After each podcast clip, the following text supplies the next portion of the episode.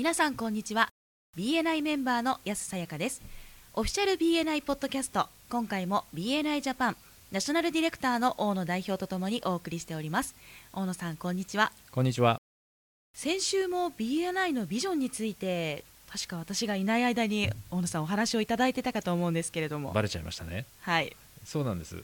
今週実はですねそれを受けて BNI のミッションと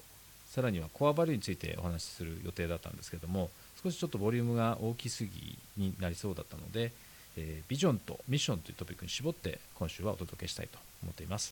なるほど。ビジョンとミッションという言葉なんですがこれは結構混乱しやすい言葉ですよね。そうですね。違いが曖昧な方も少なくないんじゃないかなと思うので最初にその違いについて明確にしておきたいと思いますまずビジョンですね。ビジョンというのは組織として将来ありたい状態というんですか姿というんでしょうかね。もしかすると完璧に達成というのはできるかもしれないしできないかもしれないっていうような大きなまあ志みたいなものですかね。英語版のポッドキャストの方で舞鶴博士が北極星を例えに使ってうまく説明されてましたけれども企業が目指す方向あるいは方向性を示すものというのがビジョンと捉えていただければいいかと思います。BNI のビジョン安さんご存知ですか？ああ知っていますよ。素晴らしい。はい。何でしたか？Changing the way the world does business でしたよね。そうです。正解。やった。世界のビジネスのやり方を変えると日本語になりますけれども先ほど言ったように完璧に達成するとかっていうのはねあの世界のビジネスのやり方を変えて実証するのは難しいので数値化もなかなかできないでしょうから達成してるのかしてないのかよくわからないけどもでも目指すのは世界のビジネスのやり方を変えるんだよという方向性を示しているということは言えると思います。はい次にミッションなんですけれどもミッションはそうビジョンがあってそれを果たすために今何を具体的にしたらいいのか。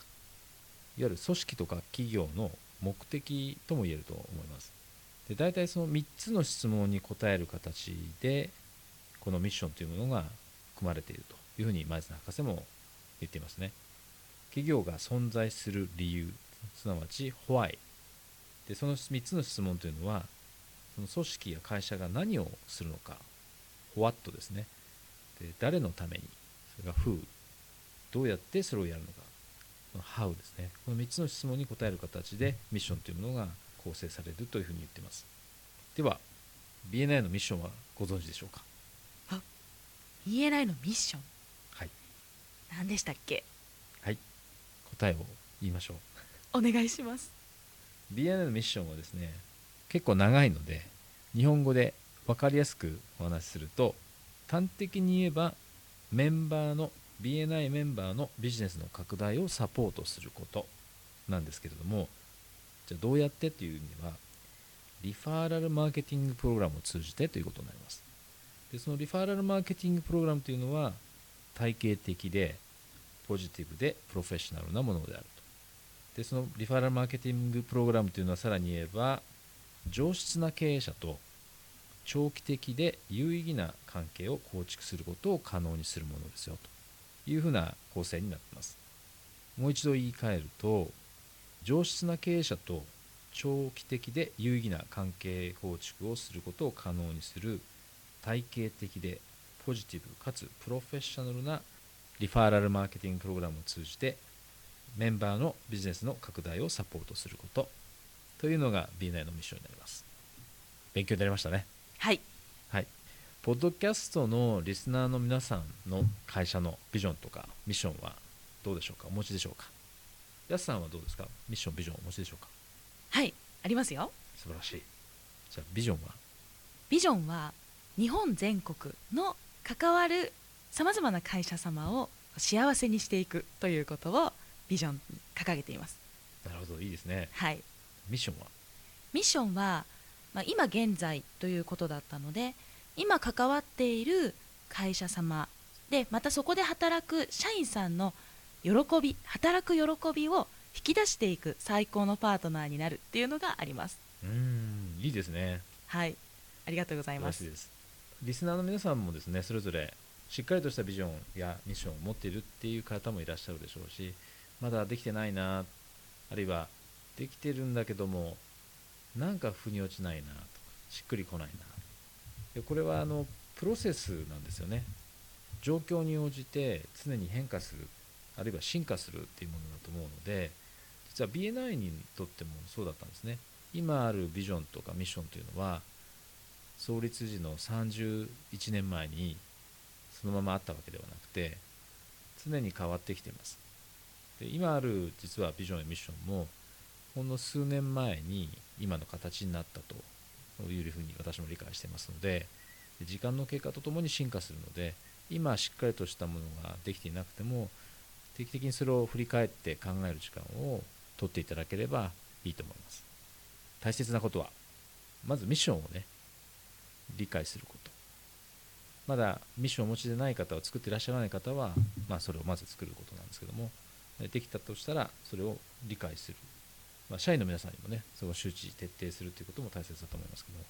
で前津博士もポッドキャストでおっしゃってますけどももっとより大切なこととしては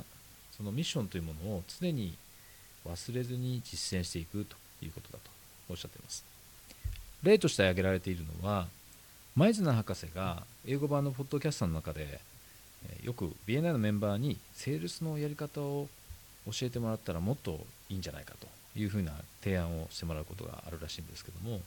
確かにセールスのスキルが高くなればメンバー間で交わされるリファーラルが制約に結びつく可能性も高くなるとは思いますよね。ただ BNI のミッションの中には売り方を教えるっていうのは一言も入ってないんですね。なのでそこは BNI のミッションではないと。BNI はビジネスリファーラルオーガニゼーションであってセールススキルオーガニゼーションとかteaching sales organization ではないということですね。それではそろそろ第8回も終わりに近づいてきましたが最後に何かメンバーの皆さんへメッセージはありますか？はい、えー先週から今週ビジョンとおミッションについてお伝えしてまいりましたけれどもぜひ皆さんの会社やあとチャプターでもビジョンを作るというのはすごくおすすめなのでやってみてください。それを通じてですねさらにビジネスの発展につながることは間違いないと思います。ありがとうございました。ありがとうございました。今回も BNI ジャパンナショナルディレクターの大野代表と私 BNI メンバーの安さやかでお送りしました。次回はコアバリューについてお届けしてまいります。